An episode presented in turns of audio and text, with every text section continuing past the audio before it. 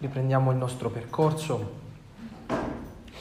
Questa mattina ci siamo soffermati su, sulla vedova così come ce l'ha raccontata il Vangelo, il Vangelo di Marco. E spero che guardando questa donna che Gesù eh, mette al centro della, della sua predicazione. Quella donna in un istante diventa il Vangelo che Gesù ha tentato di spiegare attraverso miracoli, segni, insegnamenti.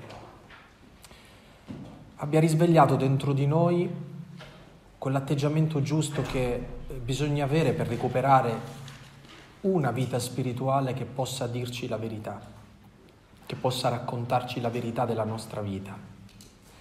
E soprattutto ci ha insegnato uno sguardo diverso al non protagonismo che è presente dentro la nostra vita come invece il luogo decisivo con cui Cristo fa qualcosa invece. Oggi pomeriggio ci faremo aiutare da due personaggi, in realtà ne avevo scelto uno, ma eh, così come nel Vangelo ci sono dei personaggi inscindibili tra di loro. Vi ricordate ad esempio l'emorroissa e Gairo, è difficile separare questi due episodi perché sono uno dentro l'altro, sono mescolati tra di loro.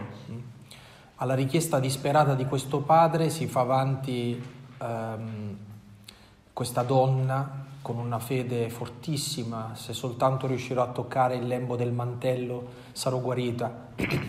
In realtà quella perdita di tempo poi eh, procurerà la morte della figlia di Gairo, ma Gesù poi opererà la resurrezione della figlia di, di Gairo. Insomma, è impossibile parlare di Gairo senza l'emorroissa ed è impossibile parlare dell'emorroissa senza Gairo. Capita spesso nella parola di Dio che ci sono dei personaggi scindibili tra di loro. E questi due personaggi, anche se veramente uno è quasi sconosciuto, cioè magari voi che siete persone più avvezze a, a, alla parola di Dio, magari lo, lo, avete incrociato qualche volta, ma eh, veramente sono andato a prendere un non protagonista serio, cioè eh, rarissimo nei racconti. Ci troviamo nel secondo libro dei re. Secondo libro dei re, il capitolo 5, tutto il capitolo 5, non è lunghissimo, ma in realtà questa parte del libro dei re, del secondo libro dei re, sta raccontando il ciclo di storie di Eliseo. Già Eliseo è un attore non protagonista, messo in paragone a Elia, il suo uh, mentore, il suo maestro. Nessuno è più grande di Elia. Nell'Antico Testamento la, la figura di Elia è una figura straordinaria, legatissima alla questione del Messia. Voi sapete che il Messia eh, sarà ehm, preparato dalla venuta innanzitutto di Elia, Elia il profeta, il profeta di fuoco rapito in cielo. E il suo discepolo è Eliseo, anche la storia di Eliseo sarebbe interessante ehm, poter approfondire la vocazione di Eliseo, come Eliseo viene, viene scelto e come vive la sua sequela, ma non abbiamo il tempo di poter far tutto. Ma dentro le storie di Eliseo si trova la storia di Naaman il Siro. Beh, questo è già abbastanza conosciuto perché eh, Gesù lo, lo, usa anche nel Vangelo come termine di paragone, no? eh, dicendo che il Signore mandò a salvare una vedova che non faceva parte della tribù degli eletti e mandò a risanare un uomo che non faceva parte del popolo di Israele, appunto Naaman il Siro. Fa innervosire gli scribi e i farisei perché gli dice, vedete, il Signore opera e va a pescare fuori dal recinto, non sceglie lui.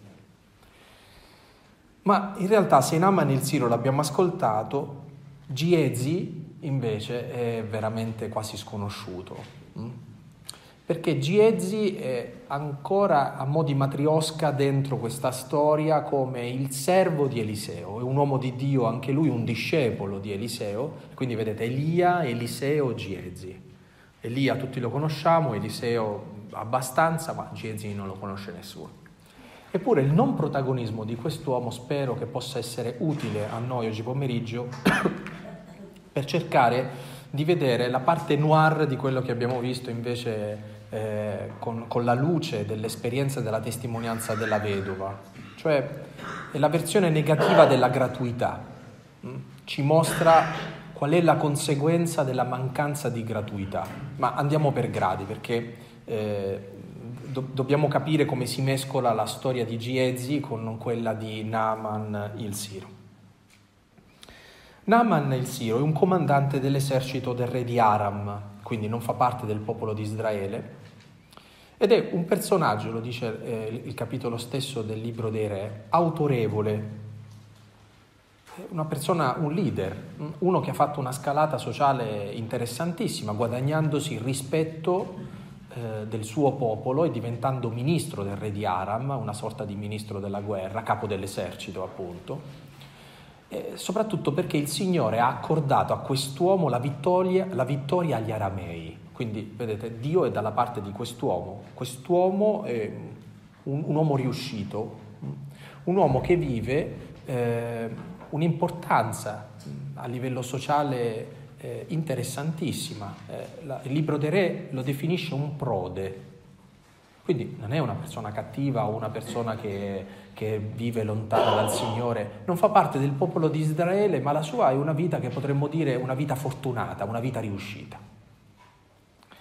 Ma c'è subito qualcosa che stona nella vita di Naaman il Siro. Cioè, se da una parte quest'uomo è riuscito a fare una, una grande carriera, cioè a realizzarsi esteriormente, e ad essere riconosciuto eh, nel, in questa sua realizzazione. Questo gli viene riconosciuto da, dal suo re, da, dal re di Aram, ma viene riconosciuto dal popolo, viene riconosciuto anche, certamente anche nel popolo di Israele, che nell'esperienza di quest'uomo vede un uomo da rispettare, un leader da rispettare.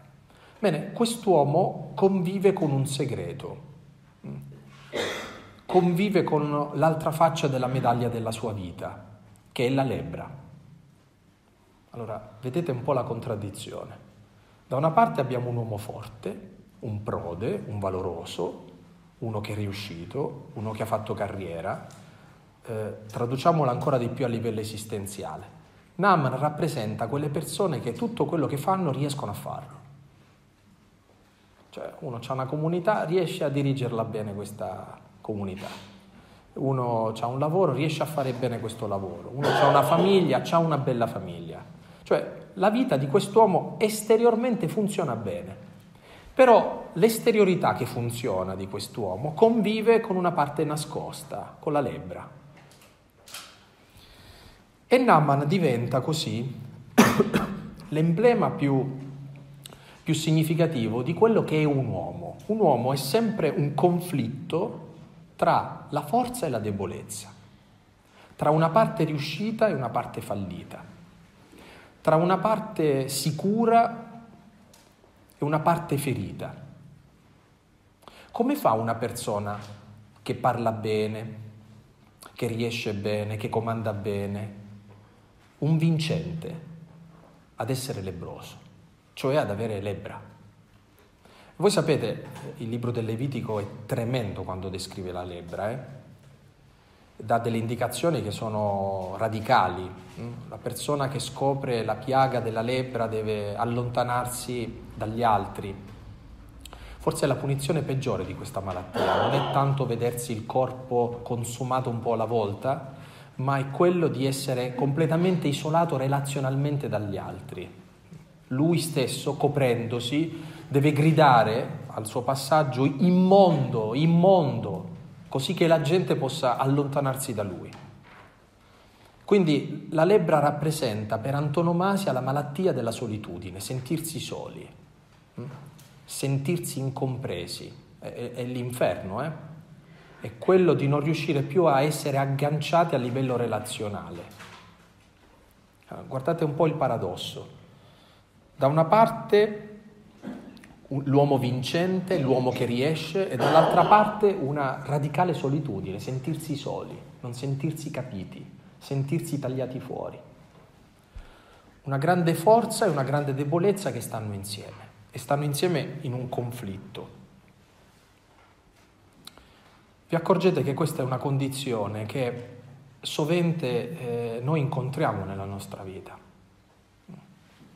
A volte lavoriamo anni cercando di scalare la vita, ma questo non in termini negativi, no? Cioè, diciamo, di riuscire a fare le cose che ci siamo preoccupati di scegliere.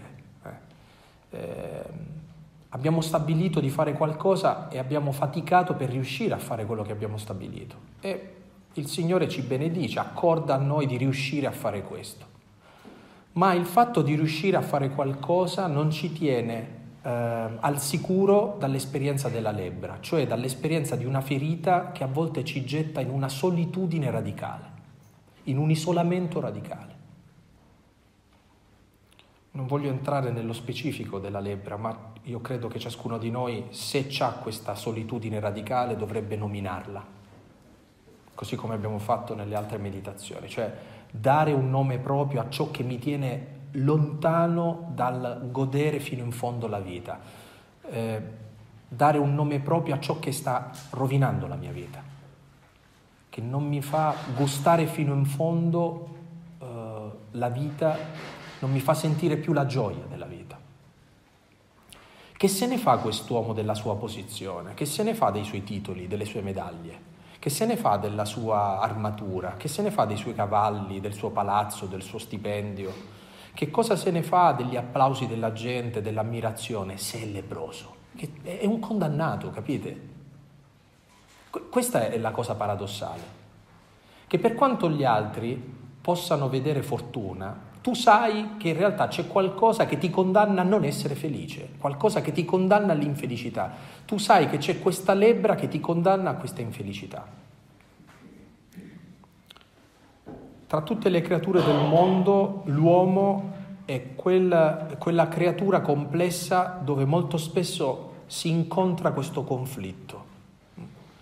Eppure l'hai fatto poco meno degli angeli, di gloria e di onore lo hai coronato. È l'esperienza di scoprirsi un prodigio rispetto a tutti gli altri, no? Però a un certo punto scopriamo di essere anche polvere, niente. Che cos'è l'uomo perché te ne curi? Un figlio dell'uomo perché tu te ne dia pensiero. Cioè, vedete, queste due cose confliggono tra di loro. Che cosa comporta quando una persona riesce bene in un ambito della sua vita? Inevitabilmente cresce il suo egocentrismo. Eh, qui Naaman lo mostrerà. Eh? Le persone egocentriche non amano essere contraddette odiano essere contraddette. Capite che c'è una percentuale di egocentrismo dentro ciascuno di noi, a nessuno piace qualcuno che si mette contro di noi, che ci mette in discussione. Però ci sono livelli e livelli di egocentrismo, qui lui scatta subito con un'ira funesta appena si accorge che le cose non stanno andando così come lui si aspetta. E c'è anche una, una forma di sclerocardia in lui, cioè di una durezza di cuore, ce ne accorgeremo in un istante adesso perché, perché il ruolo di Eliseo in tutta questa storia non è guarirlo dalla lebbra. Quella sì c'è, come al solito, vedete, torna quello che vi ho detto fin dall'inizio. Torna il fatto che ciò che attira subito la nostra attenzione non è la cosa più interessante, cioè non è la guarigione della lebbra di quest'uomo, ma è la guarigione di questo conflitto all'interno dell'uomo, Naaman. Il Signore aveva concesso la salvezza agli aramei per mezzo di, di, di, di lui.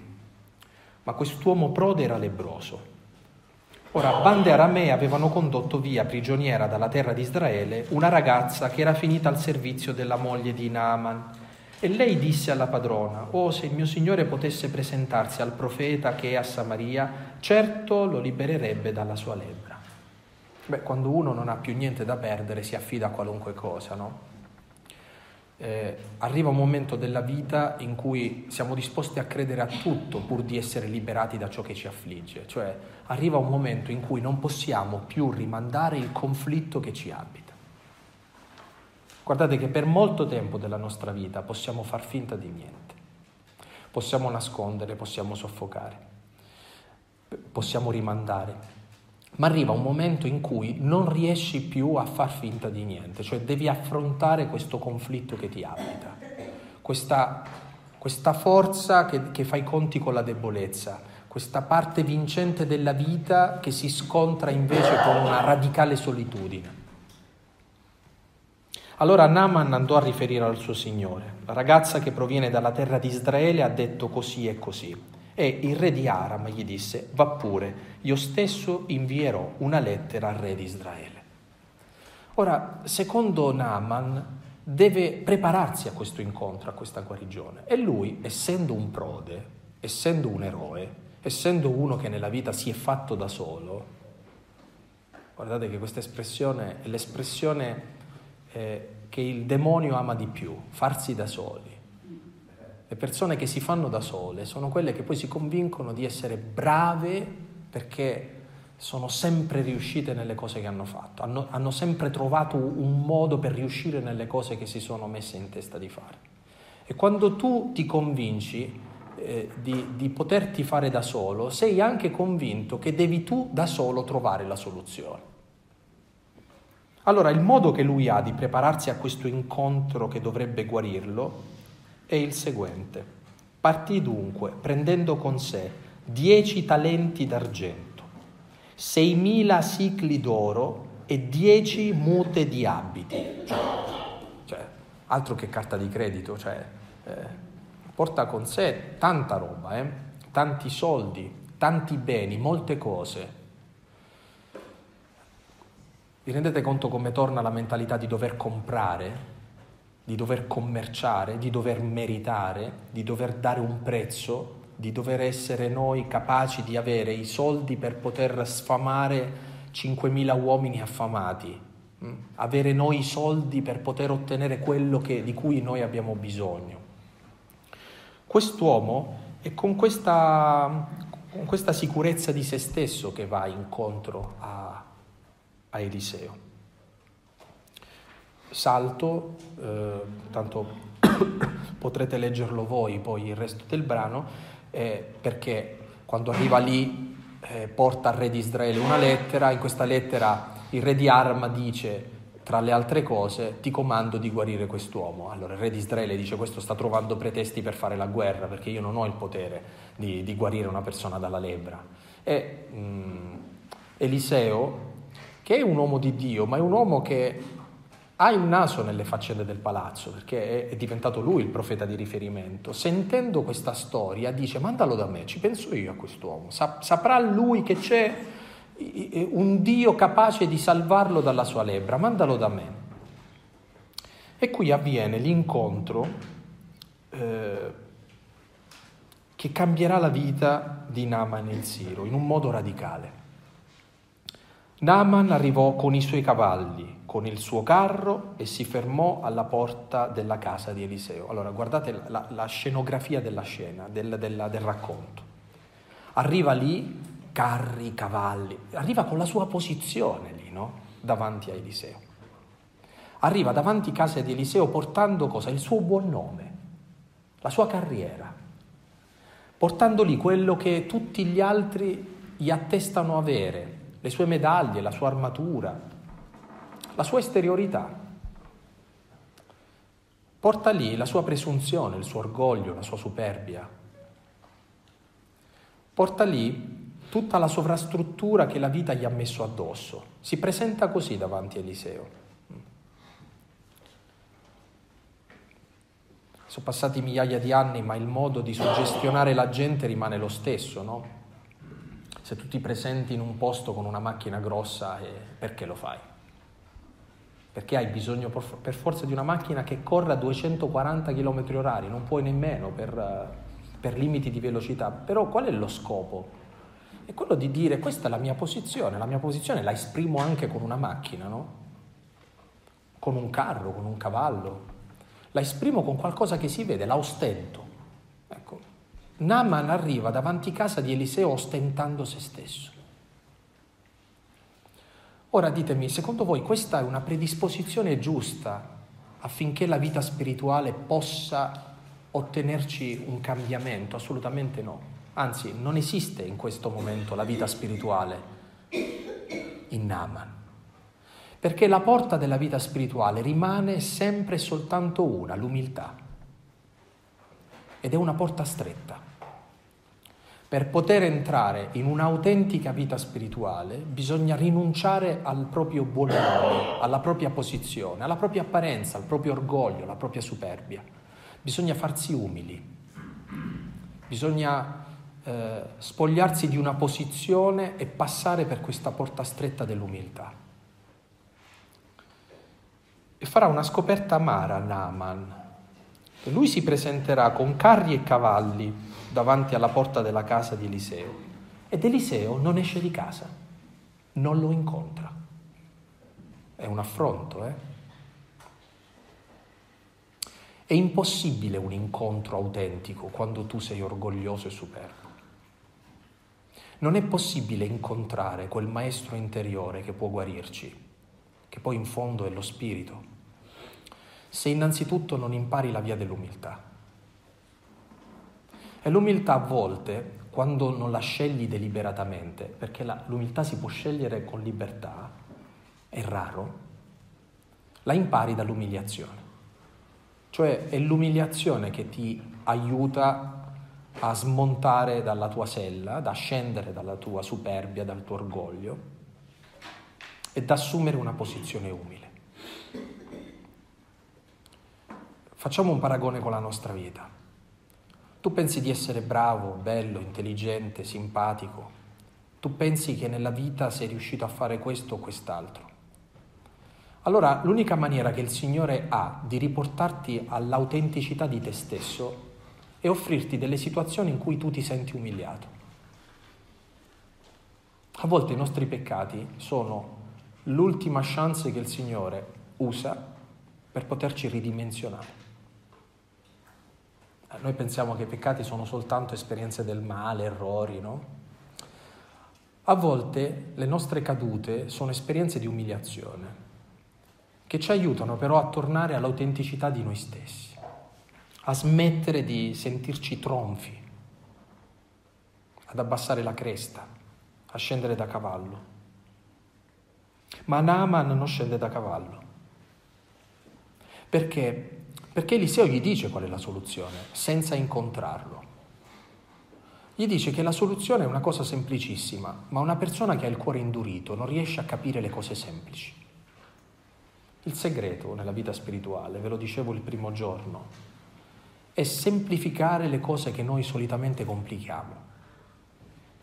Noi che siamo complessati e complichiamo, non capiamo che la vita spirituale è scorgere nelle cose più semplici la soluzione al problema. Ci sembra così semplice da essere umiliante per quanto è semplice. Eliseo gli mandò un messaggero per dirgli, va, bagnati sette volte nel Giordano, il tuo corpo ti ritornerà sano e sarai purificato. Amen, va in pace, buona giornata. Fine. Questo è il messaggio che manda Eliseo senza uscire da casa. Eh? Gli ha dato le istruzioni. Ora, vedete l'egocentrismo e la sclerocardia di Naaman come emergono. Guardate perché l'umiltà si può anche eh, recitare per un, per un po', no? Un po' quando arrivano questi contrasti, subito ti accorgi di non essere umile. Perché? Perché perdi la pace. Gli umili non perdono la pace davanti a una cosa difficile. Davanti a una prova, l'umile conserva la pace. Invece uno che è superbo no, perde subito la pace, perde subito la serenità. Naman si sdegnò e se ne andò dicendo, ecco, io pensavo, certo, verrà fuori e stando in piedi invocherà il nome del Signore suo Dio, agiterà la sua mano verso la parte malata e toglierà la lepra. Vedete? Cioè io sono venuto qua, carri e cavalli, e dammi soddisfazione, no? Esci fuori e prendimi sul serio. Lo abbiamo già visto. Al Signore non interessa la nostra parte vincente. Non gli interessa perché quella ci dà già gloria. Vi ricordate quando Gesù nel Vangelo dice, quelli che fanno l'elemosina per farsi vedere dagli altri hanno già ricevuto la loro ricompensa. Quelli che fanno una buona azione perché cercano l'applauso, in quell'applauso hanno già ricevuto la loro ricompensa. Quelli che pregano affinché gli altri dicano guarda, quello prega, hanno già ricevuto la loro ricompensa. Ciò che ci porta agli occhi degli altri ad essere ammirati, applauditi, riconosciuti, dà gloria a noi, non dà gloria a Dio. Al Signore non interessa questa parte, non perché dice che è una brutta cosa, ma è un meccanismo chiuso in sé. È un meccanismo che funziona da solo, non ha bisogno di nient'altro. Tu vai, fai questo, l'altro ti dice bravo, fine, è chiuso il circolo. A lui interessa invece una parte di te che non riceve applausi, che non è riconosciuta dagli altri. Verrà fuori farà sta sceneggiata, no? Mi prenderà sul serio, mi incontrerà, stando in piedi, in piedi, perché in piedi si riceve una persona importante, non si riceve seduti. Quindi guardate come se la crede. Eh? Immagino che magari non riguarda voi, ma a molti cristiani l'esperienza nella confessione, lo sapete qual è? Non è il dolore dei peccati, è rimanere male che noi abbiamo fatto quel peccato. Questo tante volte noi portiamo ne, nelle nostre confessioni. Cioè rimaniamo male, dici, ma io ho fatto, sì, tu, tu sei questo, eh. Noi pensiamo che quello sia il dolore dei peccati, no, è l'orgoglio che ci fa male. In quel momento è l'orgoglio umiliato che noi stiamo portando nelle nostre confessioni. Agiterà la sua mano e toglierà la lebbra Forse che l'Abanà e il Parpar fiumi di Damasco non sono migliori di tutte le acque di Israele, cioè dovevo venire fin qua a lavarmi, ma mi lavo a casa mia, c'è acqua a casa mia, forse è più pulita di quella del Giordano, l'acqua di casa mia, sicuramente. Non potrei bagnarmi in quelli per purificarmi? Si voltò e se ne partì adirato. Ecco, questa è la, la reazione risentita di un orgoglioso. Eh?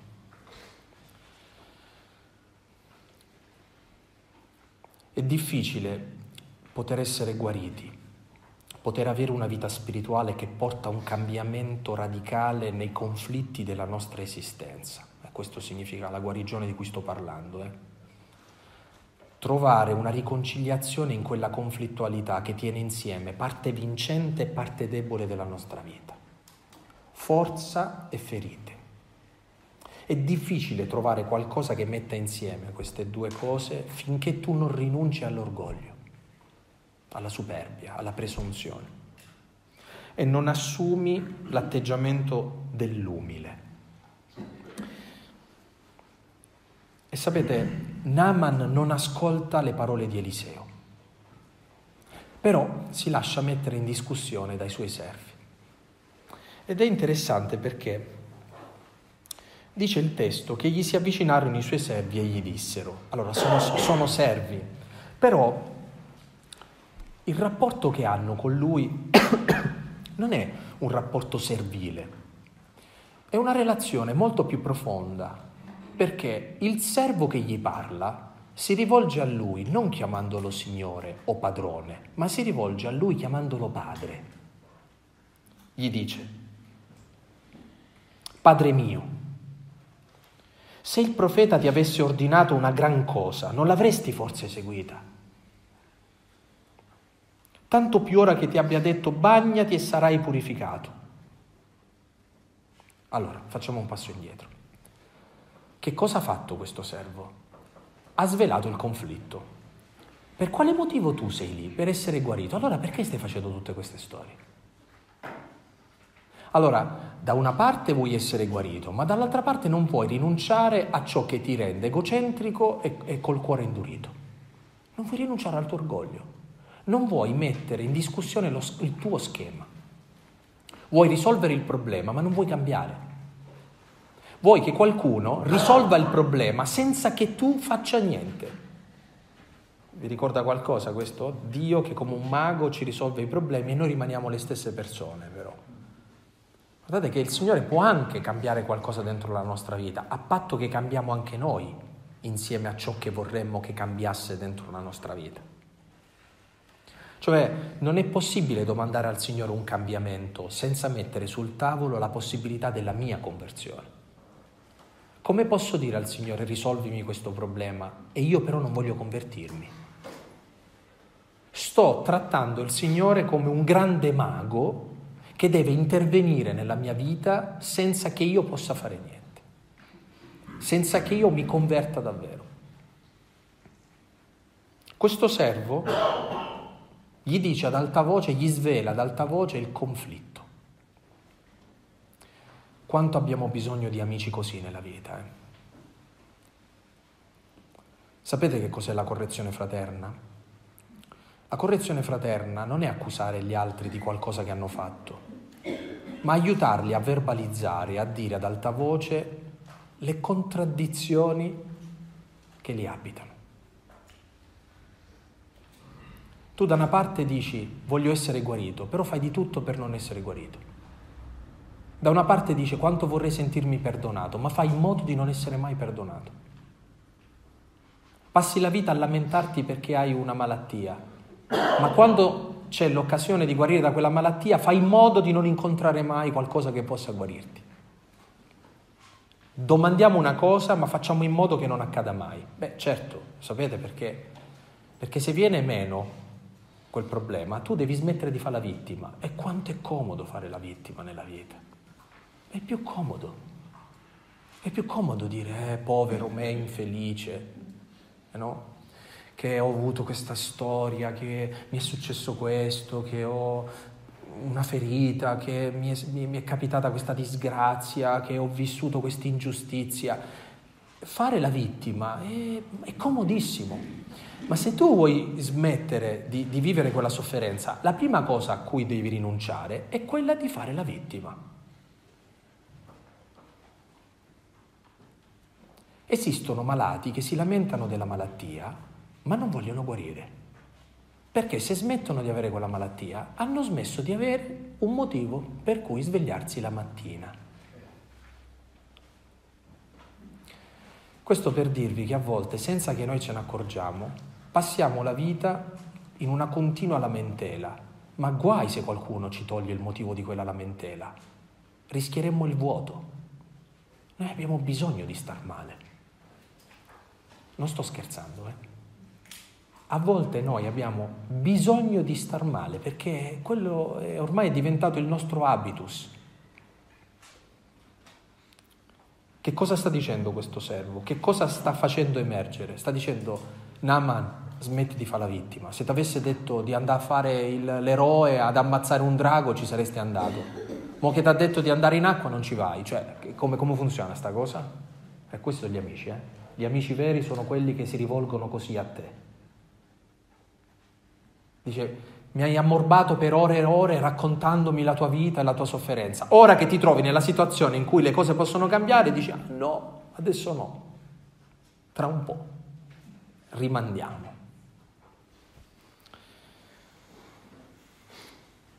La vita spirituale ha bisogno degli amici. La vita spirituale ha bisogno sempre di un confronto con qualcuno che ci aiuti ad avere questo tipo di consapevolezza. La guida spirituale non è ehm, un oracolo che ha la soluzione ai nostri problemi. La vita spirituale a volte è qualcuno che si accosta a noi e senza forse avere la piena consapevolezza di quello che sta facendo, ci aiuta a capire quello che da soli non riusciamo a capire di noi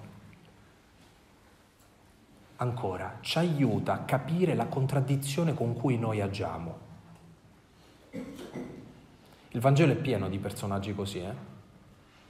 Pietro ne è un esempio straordinario. Il suo è un esempio in positivo però. La prima volta che incontra Gesù, dopo il miracolo dei pesci, dei pesci che riempiono le, le reti, il Vangelo registra questa espressione. Allora Pietro, cadendo e abbracciando praticamente i piedi, le gambe di Gesù, dice allontanati da me che sono un peccatore. Aspetta, stai dicendo allontanati, però lo stai abbracciando. Eh, c'è una contraddizione tra quello che stai dicendo e quello che fai.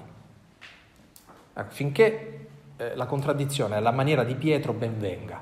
Il problema è che a volte è il contrario. Diciamo, Signore avvicinati, ma facciamo in modo che non ci tocchi mai. che non tocchi mai in maniera significativa la nostra vita. Che cosa deve fare una persona orgogliosa e superba per poter incontrare qualcosa che gli possa salvare la vita? Deve lasciarsi evangelizzare dalle cose semplici. Questo sta dicendo quel servo. Ti ha chiesto di lavarti nel, nel Giordano, vai e bagnati nel fiume Giordano, punto, non fare storie. È la disarmante esperienza di una cosa semplice.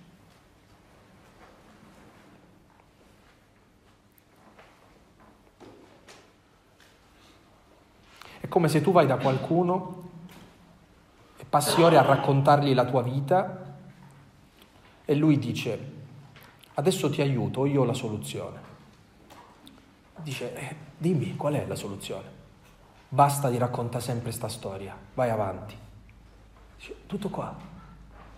Ma io pensavo che mi davi la chiave di lettura, che a un certo punto io avrei sentito un calore nello stomaco, tutto il mio corpo avrebbe sentito quella grazia di Dio che mi guarisce. Io incontro una persona che dice, eh, basta con questa storia, ripeti sempre la stessa cosa, non dirla più, vai avanti guarigione fatta.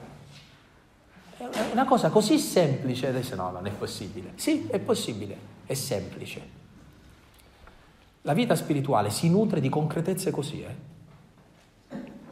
Eh, voi pensate che i mistici abbiano chissà quali eh, esperienze statiche, no? Sì, quelle ci stanno. Ma la maturità della mistica è nello scorgere l'essenzialità delle cose semplici. Allora, egli allora scese, ecco, vedete l'umiltà, era sul cavallo e scende, la chenosi di quest'uomo, la discesa di quest'uomo. Allora egli scese e si immerse nel Giordano. Non solo scende, si immerge. La sua è una discesa vera, un'umiltà vera, un calarsi veramente dentro quello che gli è stato detto. Sette volte.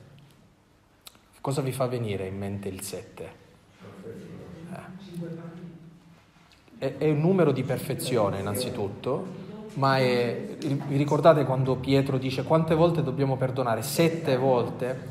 La creazione sette giorni. Beh, è un numero simbolico che, per esempio, se accoppiamo al sette della creazione significa che Bagnarsi sette volte significa che quest'uomo si sta salvando non per uno sporadico atto eroico di una volta ogni tanto, ma perché quest'uomo ha imparato una fedeltà disarmante alla quotidianità, alla normalità. Ha trovato un modo di abitare la normalità, la quotidianità. Il miracolo di quest'uomo non è più nelle sue imprese eroiche, quelle che gli hanno dato le medaglie il Signore non ti chiede eroismi, ti chiede di trovare una strategia per vivere con fedeltà la quotidianità.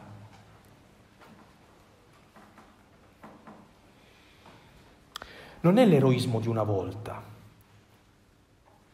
è il martirio di ogni giorno. Questa è la grande differenza. Sono tutti buoni ad essere eroi nell'amore una volta Prova ad amare una persona ogni giorno invece. Nel 7 c'è tutto questo, c'è una perfezione ma c'è anche una fedeltà, una fedeltà al tempo, alla normalità. È un uomo che sta imparando l'umiltà della normalità.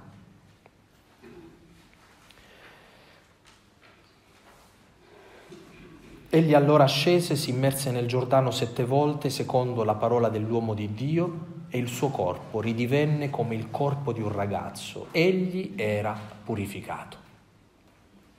Ora noi potremmo dire fine della storia, è finita. In realtà non è così e qui c'è la scoperta, vedete, il Signore è passato attraverso questa esperienza conflittuale, umiliante per lui, per portarlo non alla guarigione ma alla salvezza. E dove si vede questo passaggio? si vede in questa consapevolezza che gli fa dire così.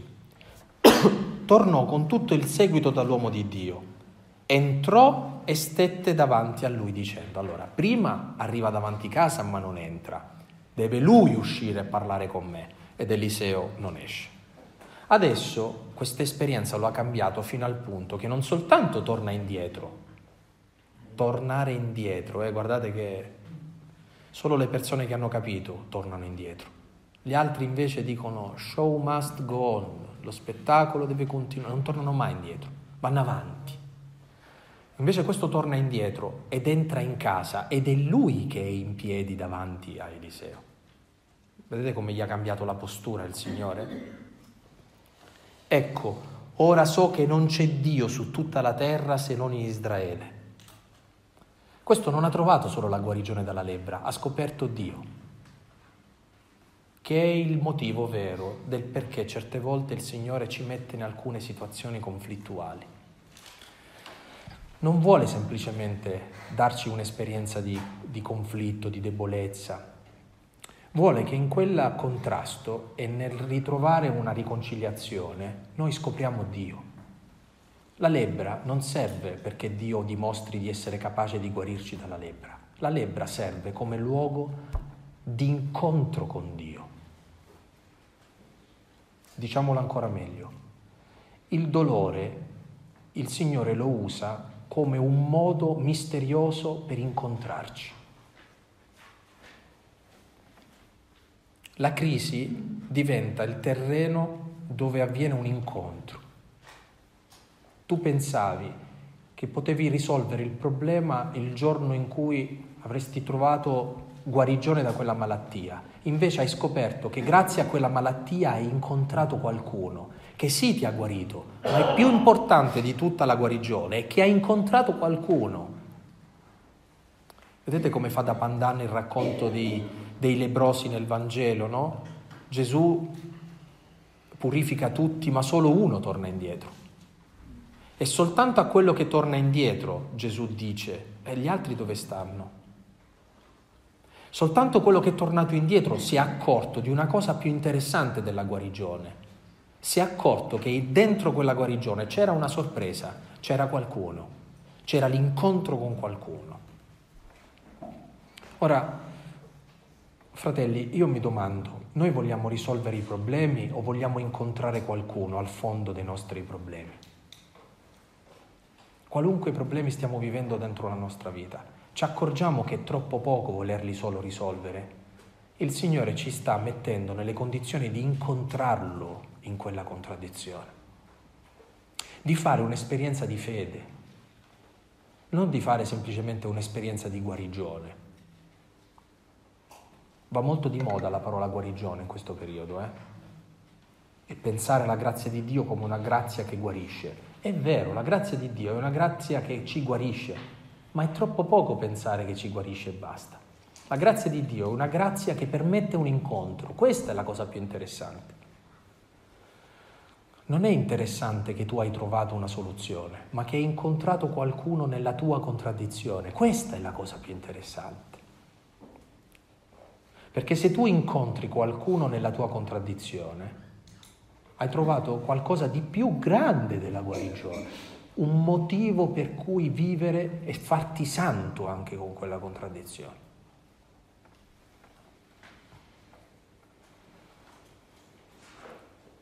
Lo ha guarito dalla sclerocardia, dalla durezza del cuore. Solo un cuore che torna a, ad essere vivo, a palpitare, può accorgersi di che cosa il Signore sta facendo nella vita. Quando tu hai un cuore indurito, ti fai un'idea che però non corrisponde alla realtà dei progetti di Dio. Quest'uomo trova salvezza, non solo guarigione. E la lezione immensa di Eliseo è la seguente. Dice Naaman, ora so che non c'è Dio su tutta la terra se non in Israele. Adesso accetta un dono dal tuo servo. Ecco, dammi la fattura. Quanto si paga? Beh, si è portato i cicli di oro, i, eh, i pezzi d'argento, un sacco di vestiario, di stoffe, eccetera. E c'è una parte di noi che comunque dice, quindi quanto si paga sta roba qua? Beh, dopo che cosa devo dare? Che cosa devo dare in contraccambio? E la cosa disarmante, lo sapete qual è? Che Eliseo se lo guarda e dice, niente, è gratis. Come niente? Sì, niente. Questo è, per noi è destabilizzante incontrare la gratuità. Ma l'amore di Dio o è gratuito o non è l'amore di Dio.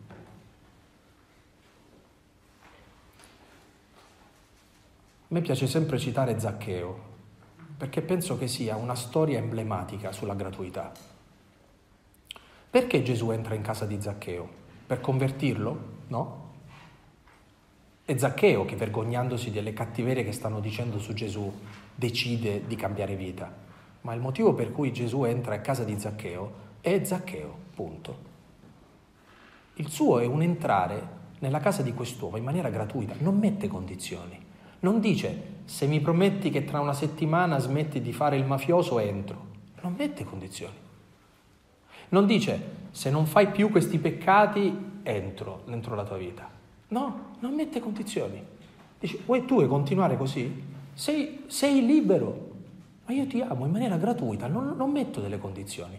Quando tu ti accorgi di questa gratuità, dimmi come puoi fare a rimanere uguale dopo che tu hai sperimentato uno che ti ama così, uno che non mette condizioni, che non dice tu sei degno di amore a queste condizioni. Questo è il mondo, questa è l'educazione che noi abbiamo ricevuto. Se sei bravo, sei amabile. Questo è quello che ci ha messo in testa il mondo. L'incontro con Cristo, l'incontro con la grazia di Dio è diverso. Non è se sei bravo sei amabile. Tu sei amato, punto, anche se non sei bravo. È questo che non sopportano di Gesù. Perché tu ami uno che non merita di essere amato? Paolo lo dice ancora meglio quando dice a stento si trova una persona che è disposta a morire per uno bravo, per uno che se lo merita, a stento se ne trova qualcuno. Cristo è morto per noi quando noi eravamo ancora suoi nemici. Eh, smentite Paolo? Cristo non ha detto adesso mettiamo, firmiamo un contrattino, muoio in croce e tutti vi convertite, eh? No, assolutamente no. È morto in croce con tutti contro e con i suoi che se ne sono scappati tutti, in una solitudine tremenda su quella croce. Non c'è niente di più gratuito del sacrificio di Gesù sulla croce, fatto per amore, un amore gratuito. Ve lo dico per due motivi. Primo, perché soltanto l'esperienza di questa gratuità ci converte. Finché noi non sperimentiamo questa gratuità, non incontreremo davvero un'autentica conversione, perché la conversione è essere messi nelle condizioni di essere liberi. Soltanto uno che non ti mette condizioni ti fa essere libero e ti fa dire tutto quello che scegli lo scegli tu, non perché ti spingo io con i sensi di colpa non perché ti spingo io con una sorta di commercio, ti do questo ma tu mi dai quest'altro. Capite perché certe volte intrappoliamo anche i sacramenti in quest'ottica commerciale? Eh? Quando più di tutti gli altri sacramenti, essendo il modo efficace attraverso cui l'azione concreta di Cristo entra nella vita di una persona, dovrebbe rimanere di una gratuità disarmante. Eh, ognuno pensi in che senso? Se tu metti un prezzo al sangue di Cristo, questo è davvero un abominio. Il sangue di Cristo non ha prezzo, è così inestimabile che l'unica cosa che possiamo fare è accettare che sia gratuito. È l'esperienza di questa gratuità che cambia la vita delle persone.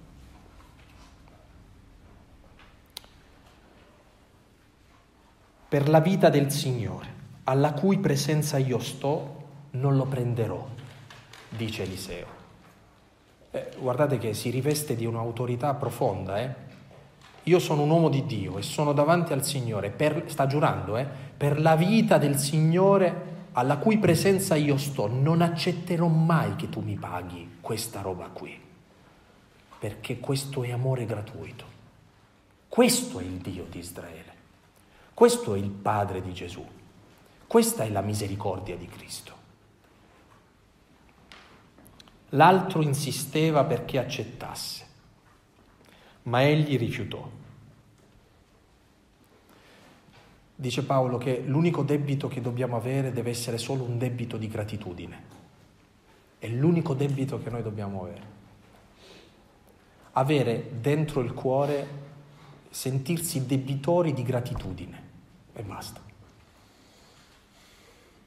Allora Naaman disse, se no, sia permesso almeno al tuo servo di caricare qui tanta terra quanta ne porta una coppia di muli, perché il tuo servo non intende compiere più un olocausto o un sacrificio ad altri dei, ma solo al Signore.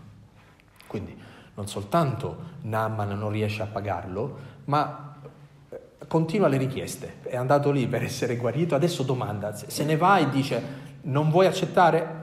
Allora ti domando io una cosa, dammi la terra, perché io possa compiere gli olocausti soltanto nel nome del Signore che io ho scoperto. Però il Signore perdoni il tuo servo per questa azione. Quando il mio Signore entra nel tempio di Rimmon per prostarsi, si appoggia al mio braccio e anche io mi prostro nel tempio di Rimmon, mentre egli si prostra nel tempio di Rimmon. Il Signore perdoni il tuo servo per questa azione. Allora, due cose. Naaman, il Siro, ha incontrato la misericordia di Dio.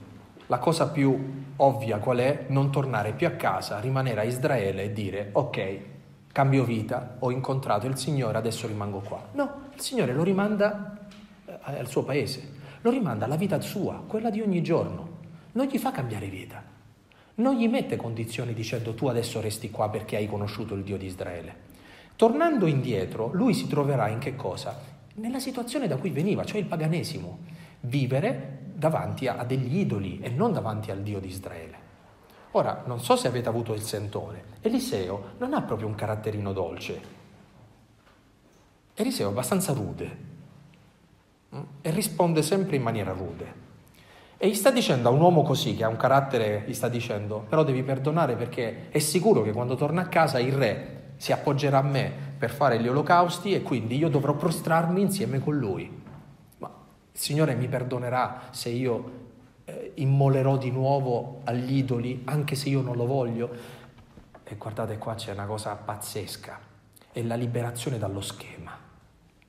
Quest'uomo è cambiato dentro, non importa più quello che fa fuori, non importa più l'esterno, perché quest'uomo ormai è cambiato nel cuore. E quando tu sei cambiato nel cuore, hai una libertà pazzesca verso anche quello che fai esteriormente, perché non sei più preoccupato che le azioni esterne abbiano una ricaduta dentro di te, perché dentro di te ormai non si torna indietro da quel cambiamento. Ecco perché un uomo così duro e così eh, scontroso come Eliseo gli risponde, vai in pace, stai tranquillo. Questo gli sta dicendo non devi vivere più eh, vittima dello schema. Ma avete presente, e mi rivolgo soprattutto a, ai fratelli laici, quante volte il mondo ci mette in situazioni di contraddizione? Dici, ma io sono cristiano, ma come faccio a stare in questa situazione? Io sono un cristiano. Il Signore vuole che tu cambi dentro innanzitutto che tu abbia cambiato la posizione del cuore, la postura che hai interiormente. Quando è cambiata questa, tu sei libero. Dice Paolo che noi mangiamo la carne agli idoli, ma che ci interessa? Tanto gli idoli non esistono. Non, non, non ci sentiamo più delle persone che stanno facendo... perché la carne agli idoli è la carne come tutte quelle degli altri. Non, ha, è una libertà che scopre Paolo. Dice quindi che se noi mangiamo la carne agli idoli, noi non compiamo un peccato, aggiunge subito Paolo, ma se questa cosa dà scandalo agli altri, non mangiare la carne. Cioè la tua preoccupazione è soltanto di non essere di scandalo per gli altri, non perché mangiare quella carne cambia le cose. Ora, se tu mangi un pezzo di carne e dici, ah, forse ho fatto peccato, capite che c'è la mentalità superstiziosa di pensare che un pezzo di carne possa cambiare la, la, la tua vita. Ma se tu hai sperimentato la libertà dell'amore di Dio, ma può un pezzo di carne cambiare la tua vita? L'unica cosa che deve farti da freno è pensare di essere di scandalo per gli altri. Dice, se mangiando la carne degli idoli, dice Paolo, sarò di scandalo a qualcuno, non mangerò più carne degli idoli in eterno. Si dà un limite pensando agli altri, non dicendo, eh, qua opera il male. Gli idoli non esistono, dice Paolo. E quindi noi che mangiamo la carne agli idoli, degli idoli, non stiamo facendo niente, perché non esistono gli idoli. È una libertà che a noi manca moltissimo. Ricordatevi che quando non abbiamo fatto questa esperienza liberante dell'amore di Dio, l'unica cosa che abbiamo di Dio sono gli schemi. E quando noi ci fissiamo sugli schemi, questo è il chiaro segno che non ancora abbiamo fatto un'esperienza dell'amore di Dio. Allora, ovviamente, difendiamo ad oltranza gli schemi. Gli schemi sono importanti? sì, alla maniera di Paolo che dice che la legge è un pedagogo, ti conduce fino a un incontro, che è quello l'incontro con la grazia. Arriva un momento in cui tu non hai bisogno più del tutore, perché hai l'incontro che ti ha liberato. Lo schema ti serve nella misura in cui favorisce l'incontro con Cristo, non in sostituzione all'incontro con Cristo. Capite perché a volte la nostra esperienza cristiana è piena di religione ed è povera di fede. Cioè è piena di schemi religiosi, ma è povera di fede. Perché la fede ti dà una libertà molto più grande dello schema.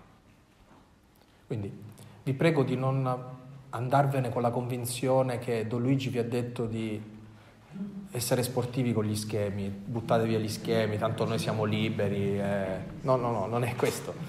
Anzi, dobbiamo avere l'umiltà di dire che abbiamo sempre bisogno di un punto di riferimento, di un metodo, no? di qualcosa che ci salvi, ma che non deve mai sostituirsi all'incontro, però. Ora, e concludo, eh andiamo finalmente al personaggio sconosciuto, Giezi. Eh, la storia è bella proprio perché Eliseo chiosa tutto questo con gratuità e liberazione dagli schemi. Ma Giezi dice servo di Eliseo, uomo di Dio, o Giezi, servo di Eliseo e uomo di Dio, quindi non è l'ultimo arrivato, è un uomo di Dio anche lui, eh? disse fra sé, ecco il mio Signore ha rinunciato a prendere dalla mano di questo arameo Naaman ciò che egli aveva portato. Per la vita del Signore gli correrò dietro e prenderò qualche cosa da lui. Tradotto diciamo, ma tutto sto ben di Dio, questo lo rimanda a casa, no? Ma non dico tutto, ma qualcosina, ecco, giusto, giusto qualcosa. Cioè, è proprio brutto che tu dici non ho niente, grazie. Qualcosa anche per educazione uno se la deve prendere. Questo è il ragionamento che fa. Capite che tu puoi essere anche un uomo di Dio, ma sto schema è difficile che tu lo estirpi. C'hai sempre una motivazione per cui dire non dico proprio tutto, ma qualcosina, eh? Gli correrò dietro e qualcosa prenderò. Allora eh, sentite che cosa fa.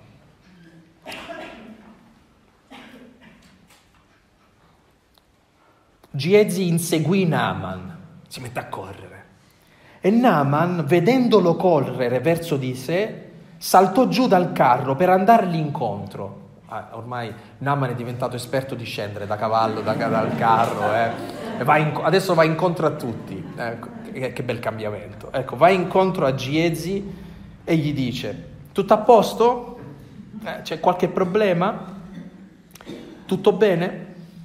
E quello rispose, tutto bene c'è una piccola cosa, il mio Signore, quindi Eliseo, mi ha mandato a dirti, ecco, proprio ora, ma proprio in questo, mentre tu sei partito, sono giunti da me due giovani dalle montagne di Efraim, da parte dei figli dei profeti. Da loro un talento d'argento e due mute d'abiti, cioè una piccola offerta, giusto che stanno a fare tutto sto viaggio, no? E Naman disse, è meglio che tu prenda due talenti, non uno, due e insistette con lui. Voi immaginate la scena fa no, due no. Vabbè dai, visto che me li stai dando adesso me li prendo. È tutto contento, Giezi è contento perché in realtà qua sono successi miracoli, cambiamenti, eccetera. Eppure lui si è ricavato una parte, no? Dice non abbiamo sprecato nulla. Allora chiuse due talenti d'argento in due sacchi insieme con due mute di abiti e li diede a due suoi servi che li portarono davanti a Giezi. Giunta alla collina, questi prese dalla loro mano il tutto e lo depose in casa. Quindi rimandò quegli uomini che se ne andarono. Pagamento fatto. Poi egli andò a presentarsi al suo Signore Eliseo gli domandò, Giezi, da dove vieni? Adamo, dove sei? Atti degli Apostoli, vi ricordate la coppia che aveva venduto e trattenuto? Ok. Da dove vieni? rispose. Il tuo servo non è andato da nessuna parte. Egli disse, non ero forse presente in spirito quando quell'uomo si voltò dal suo carro per venirti incontro? Era forse il tempo di accettare denaro e di accettare abiti, oliveti, vigne, bestiame minuto e grosso, schiavi e schiave? Ma la lebbra di Naaman si attaccherà a te e alla tua discendenza per sempre uscì da lui lebroso, bianco come la neve.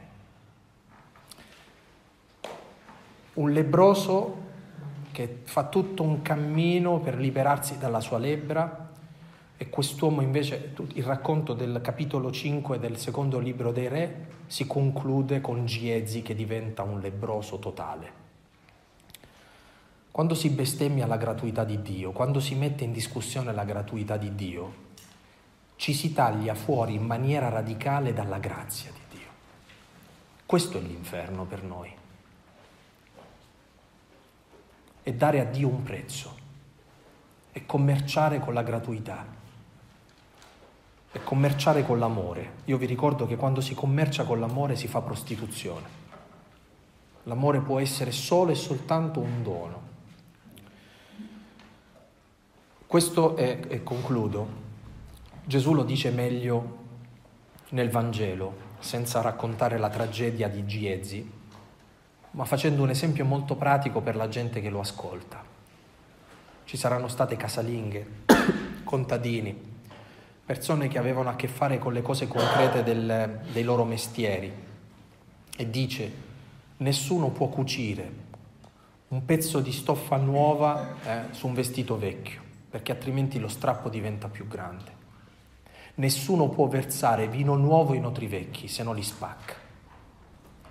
Non si può accogliere la novità di Dio senza accettare di essere noi nuovi. Se tu continui a, radu- a ragionare in maniera vecchia, la novità di Cristo alla fine ti spacca. Invece di risolverti il problema, aumenta la tua nevrosi, questo è il significato. Cioè aumenta la conflittualità. Tu devi essere disposto non soltanto ad accogliere la novità di Cristo, ma a farti tu nuovo. Cioè, la grande lezione di questi attori non protagonisti è quella di dire che dobbiamo smettere di ragionare come ragionavamo prima. Perché se continuiamo a ragionare prima, accettando le cose che Dio fa dentro la nostra vita, il conflitto non soltanto non si risolve, ma peggiora dobbiamo ragionare diversamente, pensare diversamente, diventare nuovi, diventare persone nuove, come Naaman il Siro, che torna a casa non solo guarito dalla lebbra, ma guarito dalla sua superbia, dal suo egocentrismo, dalla sua sclerocardia, è diventato un uomo nuovo, un uomo che non ha più bisogno dei carri e dei cavalli per essere qualcuno ma un uomo capace di andare incontro, un uomo capace di relazione. In fin dei conti, da lì si vede se abbiamo incontrato o no Cristo, dal fatto se siano o no migliorate le nostre relazioni. Que- quella è la prova del nove, se abbiamo incontrato sì o no il Signore. Bene, buona preghiera.